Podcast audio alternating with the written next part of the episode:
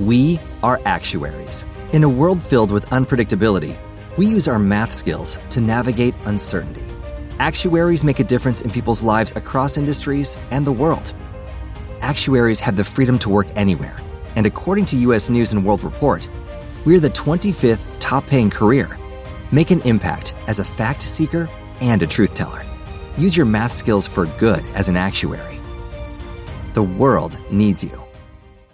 Ciao amici della pillola tecnica, la pillola tecnica che è gialla su sfondo grigio scuro con tante rotelline in fondo di colore grigio scuro ma non così scuro come l'altro grigio scuro.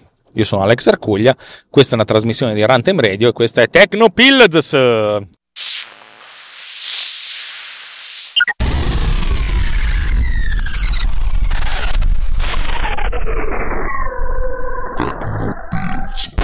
Allora, oggi puntata brevis, lo so, perché vorrei finirla in tempo, perché venga pubblicata lunedì, per cui vi beccate una puntata assolutamente inutile in cui dico tre cagate e messe insieme per così velocemente, ma voi sarete tutti contenti. No, non è vero, però facciamo finta che sia così.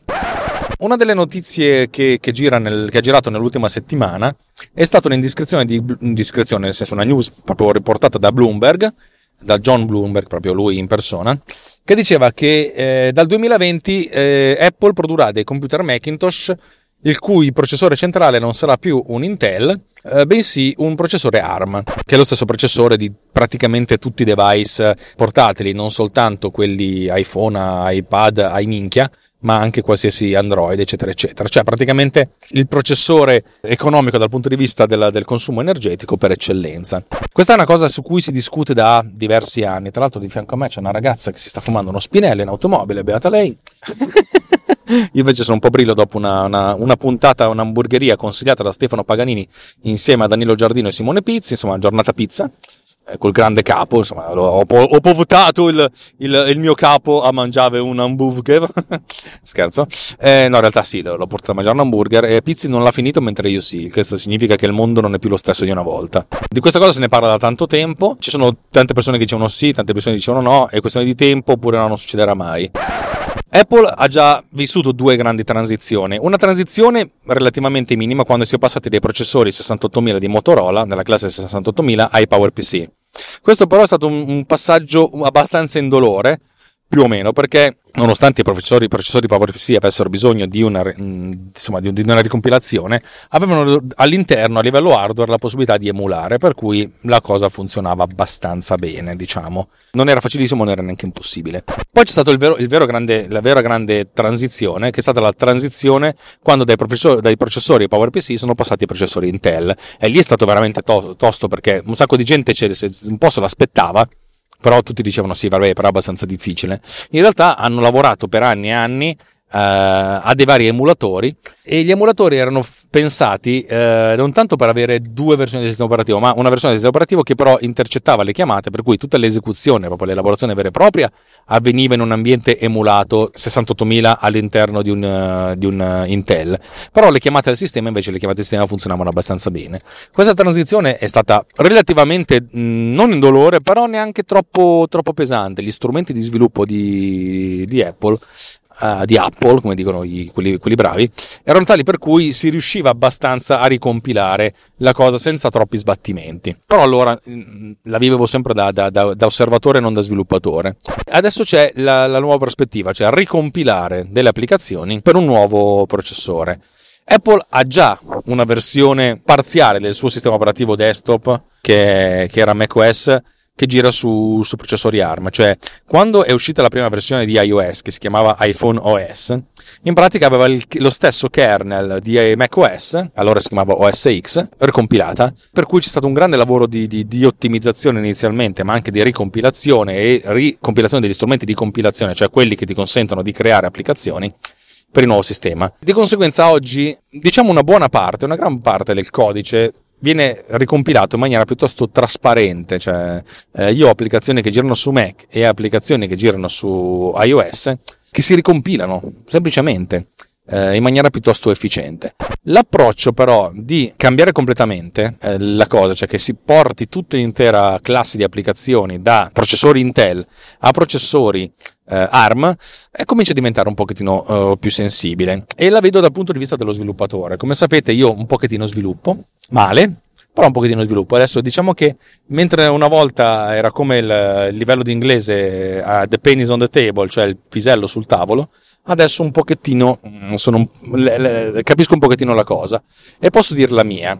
Allora, se io dovessi sviluppare un'applicazione Hello World molto semplice e ricompilarla, credo che il cambiamento sarebbe molto, molto semplice. Avverrebbe nell'arco di, una, di, un nientesimo, nel senso io faccio, ricompila e l'applicazione viene ricompilata. Il problema è sempre quando abbiamo di mezzo delle librerie. Cioè, io se penso alle applicazioni che io ho sviluppato, hanno al loro interno delle librerie che non ho realizzato io, che sono già compilate, fatte da altri.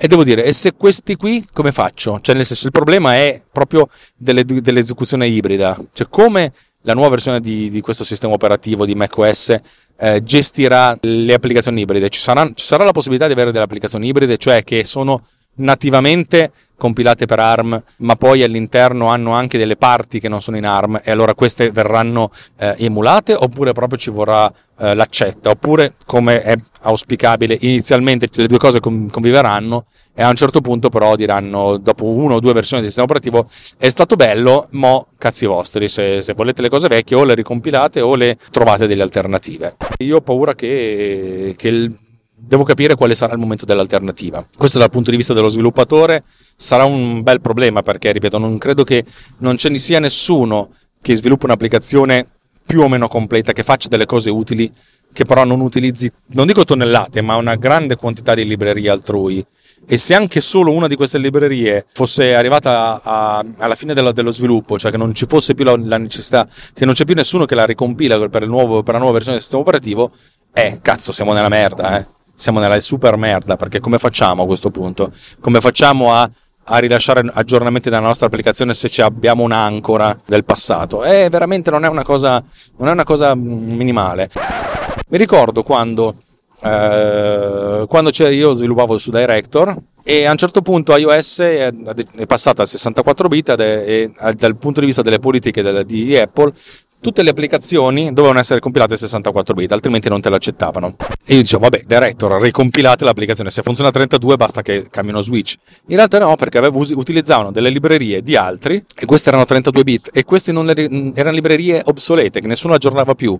Non era necessario aggiornarle perché facevano quello che dovevano fare, non c'era necessità di, di incrementare e aggiungere nuove feature, però quello che facevano lo facevano, lo facevano bene, solo che lo facevano a 32 bit, e di conseguenza era impossibile sviluppare una nuova applicazione a 64 bit perché c'era ancora quest'ancora maledetta di una singola libreria, nella fattispecie la libreria che parsava i, i, file flash, che si erano sviluppati loro internamente, questa è la cosa meravigliosa, che non poteva venire eh, aggiornata ed questa cosa era terrificante e io non vorrei arrivare a questo punto in cui fondamentalmente eh, non solo io ma un sacco di sviluppatori sarebbero fermi perché sono in attesa che qualcun altro eh, che magari non esiste più eh, realizzi una versione aggiornata della, della libreria. Vabbè.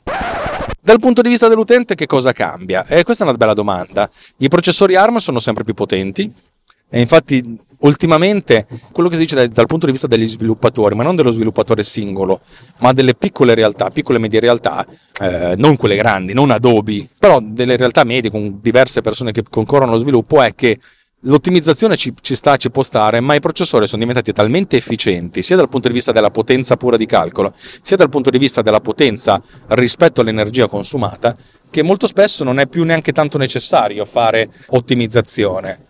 Perché magari per ottimizzare una cosa puoi investire due, tre settimane, mesi di lavoro e questo ha un incremento dell'1% o del 5%, anche del, del 50%, ma chi se ne frega? Cioè l'hardware è talmente potente che non ha più neanche tanto senso ottimizzare. Questo è un capitolo a parte, ok? Mi, mi rendo conto che sono un po' ubriaco, per cui raccontare le cose non è così... C'è uno che mi vuole superare nella striscia di emergenza, vabbè. Eh, raccontare le cose così non è, non, non è molto chiaro. Però dal mio punto di vista è vero che ottimizzare spingersi verso l'ottimizzazione sia dal punto di vista della, dello spazio occupato, sia dal punto di vista della memoria, sia dal punto di vista della banda, sia dal punto di vista dell'elaborazione, non ha più così neanche tanto senso. È ovvio che se tu Uh, facendo una, un'ottimizzazione, spendendoci qualche giorno di lavoro, qualche settimana di lavoro, riesci a ridurre del 90% i tempi, lo spazio occupato, la memoria, allora sì ha un senso. Se però il miglioramento è, di, è nello stesso ordine di grandezza, eh, parliamone, nel senso non so fino a che punto abbia senso uh, sbattersi. Dicevo, i processori ARM hanno il, il vantaggio che sono um, molto snelli, sono quelli con il maggior incremento mm, computazionale uh, di anno in anno. Adesso se comprate un Intel di oggi e lo confrontate con un Intel dell'anno scorso, il miglioramento è del 10, 20, 25%, 30% a dir tanto. Gli ARM hanno degli miglioramenti anno su anno del 50, 70, 80% e hanno integrati anche schede, la, la, la, parte di elaborazione video. Ovvio che non sono potenti come una, una, una discreta dedicata, però consumano poco, costano poco e l'obiettivo, questo se ne parlava anni fa, adesso le cose sono leggermente diverse, l'obiettivo iniziale, iniziale, è che magari invece di metterci un processore ARM, invece di mettercene due ce ne puoi mettere 8, 16, 32. Immaginate una macchina con 32 core. Eh, eh, comincia a diventare una macchina interessante, anche perché dal punto di vista dello sviluppo iOS e macOS sono sistemi operativi molto ben pensati per il multithreading, anzi ti spingono molto a lavorare sul multithreading, a pensare ad applicazioni che fanno tante piccole cose contemporaneamente, in modo che poi si sia il sistema operativo centrale a gestirti queste tante piccole cose.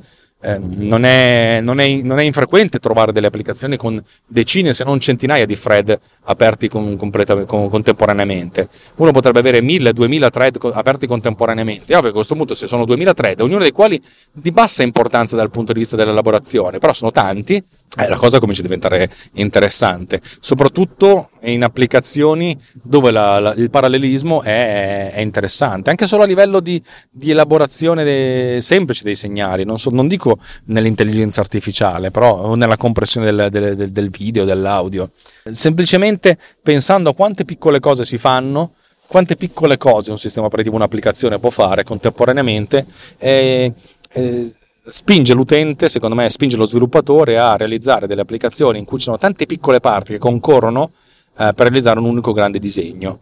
Eh, ripeto, non soltanto dal punto di vista dell'elaborazione eh, pesante, ma anche dal punto di vista della, del, del, presentare all'utente tanti dati e presentare all'utente i dati quando sono pronti, nel momento in cui sono pronti e anche in maniera parziale, man mano che sono, man mano che sono pronti.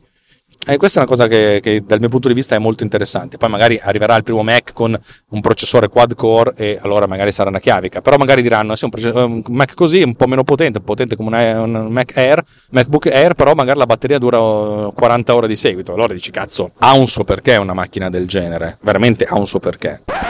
E niente, questo è il mio punto di vista. Io sono abbastanza sicuro che prima o poi lo switch ci sarà da Intel a ARM. Se lo dice Bloomberg ehm, diventa quasi una realtà. Sono anche abbastanza sicuro che, che inizialmente sarà un, una spina nel culo e che servirà anche ad Apple per sfrondare un sacco di cose obsolete. Cioè spesso e volentieri il fatto di cambiare tecnologia così profondamente fa sì che eh, soltanto quelli che sono pronti ad avere tutta questa nuova tecnologia, cioè quelli che sono sul pezzo, si adattino e gli altri che invece hanno vivacchiato, sì, utilizzando librerie vecchie eh, sviluppate da altri, vengano naturalmente sfrondati. Sarà una cosa interessante, sarà disruptive, nel senso che sarà abbastanza eh, distruttiva, sarà abbastanza faticoso. Chissà dove sarò io fra due anni. Boh.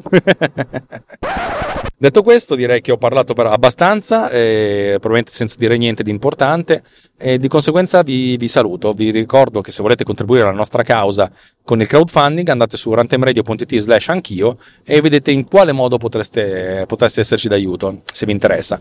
Ovviamente se vi piace quello che facciamo condividete, condividete, condividete. La condivisione è il fulcro di questo, di questo periodo storico. Condividere eh, magari senza neanche leggere il contenuto di qualcosa. Voi in realtà il contenuto lo ascoltate perché eh, il podcast, mi dite tutti video no, video no, video no, perché l'audio è più, è più, maturo, è vero, è uno strumento più maturo, più serio, in cui i contenuti sono più importanti, perché veramente c'è, se uno deve fare delle cose in audio, sono, il contenuto è più importante. E di conseguenza, sì, non, non me ne sto andando, sappiate, sono qui, sono qui per, per, restare, spero, cioè, nel senso, nei, nei limiti della, della fattibilità. Detto questo, vi abbraccio tutti quanti e vi ricordo che se siete belli, se, siete, se vi sentite molto belli, sentite che io anche sono molto bello, se ci sentiamo tutti belli insieme, potete andare a fare i vostri acquisti su Amazon, sempre, senza spendere un, un minchiesimo in più e io mi beccherò l'1,05% di quello che voi spenderete in, in una sorta di, di bonus. Ve ne ho già parlato precedentemente e ve ne riparlo ancora eh, sappiate che adesso che inizio ad avere un minimo di feedback eh, pecuniario attraverso il link sponsorizzati di Amazon, mi sento un vostro dipendente, un po' come se voi aveste eletto il presidente del consiglio, eletto dal popolo, per cui a questo punto mi sento in maniera molto larga, mm, per certi versi un vostro dipendente, motivo per cui non metterò più risate e applausi finti in questa trasmissione, né da solo né quando avrò degli, degli ospiti, perché mi avete detto basta mi avete detto mote paghiamo e ci avete ragione voi, per cui basta sia. Detto questo, da Alex Racuglia per um, Tecnopills su Runtime Radio è tutto. Ci sentiamo la prossima volta e vi auguro bellamente un fichissimo fine settimana e un inizio della nuova settimana con tanta primavera e tante minigonne a tutti. Viva la figa!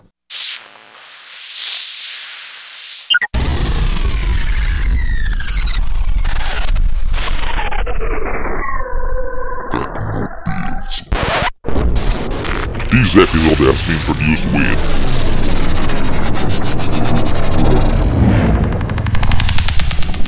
Pod Cleaner. Discover more at podcleaner.com.